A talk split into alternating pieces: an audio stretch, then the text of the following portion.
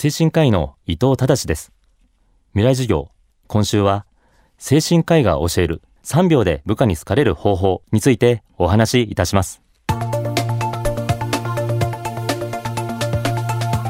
フレッシュな雰囲気をまとった新社会人が職場にやってくる。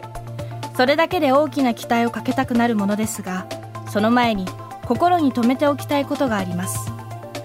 未来授業3時間目。テーマは目線を変えれば関係も変わる。上司と部下の理想的なあり方。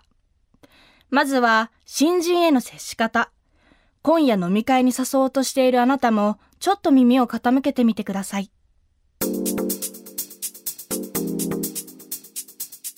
そうですね。この時期あの特に新人に対して気を配ることは、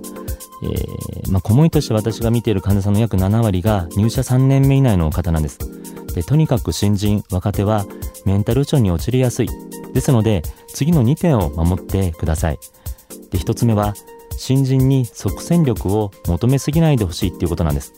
まあ、近年の傾向で IT 系など若手の方が得意な業務が増えたっていうことはわかるんですが彼らには業務の知識はあっても社会人としてのコミュニケーション能力だったり自身の健康管理能力で仕事のコントロール能力などは全くありません。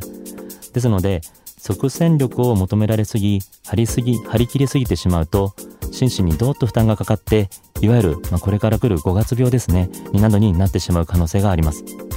で一人前の社会人になるには時間がかかります。で上司の皆様には新人への期待を先延ばしすることをお願いしたいと思います。2つ目は命令と応援の違いを分かっていただきたいということです。命令と応援を取り違えるとパワハラ問題にもなりますので、えー、要注意です。そして仕事でいっぱいいっぱいの部下を誘わないようにしてくださいっていうことなんです。で仕事でいっぱいいっぱいの部下に必要なのはランチや飲み会などではなくてメンタル不調を引き起こす種類の仕事を減らしてあげることなんです。メンタル不調の要因の第1位となっている上司。伊藤さんはそれを変えるには上司が部下に好かれるだけでなく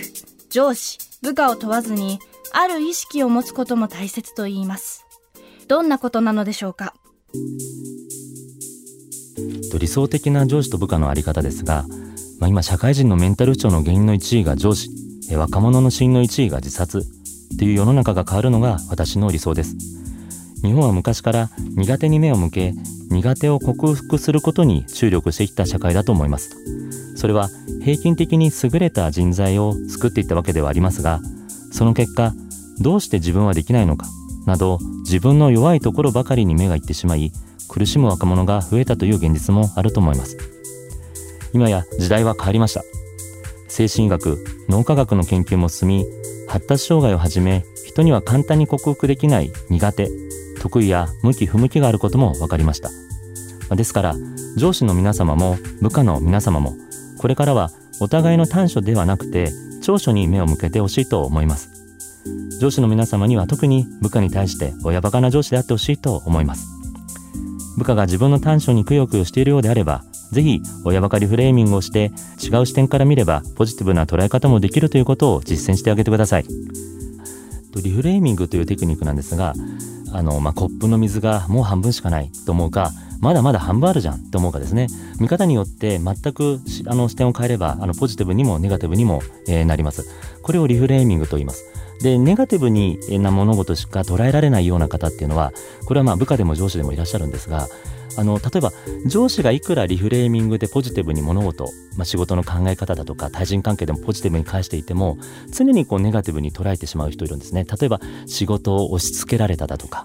えー、上司は私には、えー、だけ声をかけてくれないだとかですね決してそんなことが仮にないとしてもそのように捉えがちな方っていうのがいらっしゃるんです。でそういった時には、えー、実際に患者様だったり従業員の方にも私はとにかくあの、まあ、上司の方だけではなくてその部下の方にもリフレーミングの重要性を伝えています。例えば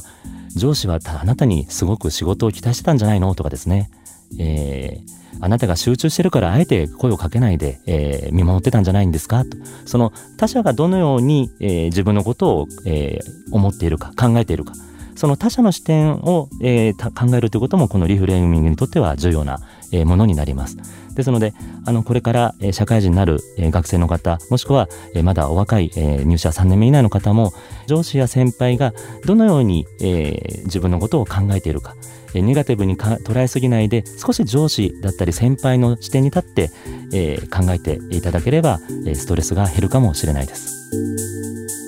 精神科医の伊藤忠さんにこれまで部下に好かれる方法をお伺いしてきましたが最後は部下を注意する時のコツも伺いました。そのケーススタディ例えば字が汚い部下に対してあなただったらどんな風に伝えるでしょうか？汚い字を書いて、えー、しまっている人へのアドバイスなんですが、まあ、突然こう綺麗な字で書いてくださいっていうふうに、えー、アドバイスをしてもそれは到底無理なことなのでまずは周りの人に、えー、読めるような字を、えまずは書けるようにしていきましょう。っていうように、え少し要求を下げて、えそこを、まあ、達成したらあ読める字書いたねっていうふうに少しあのポジティブに返してもらって、えー、本人の自己肯定感を高めていく、えそういったようなあの手法っていうのは精神科医でも、え臨床ではよくやっています。これはこれはあのスモールステップで褒めていくっていう、まあ、本にも書いてるんですがそのあの手法になります。未来授業。今週の講師は精神科医の伊藤忠さん。今日のテーマは目線を変えれば関係も変わる上司と部下の理想的なあり方でした。文藝春秋から発売中の伊藤さんの著書精神科医が教える3秒で部下に好かれる方法を5名の方にプレゼントします。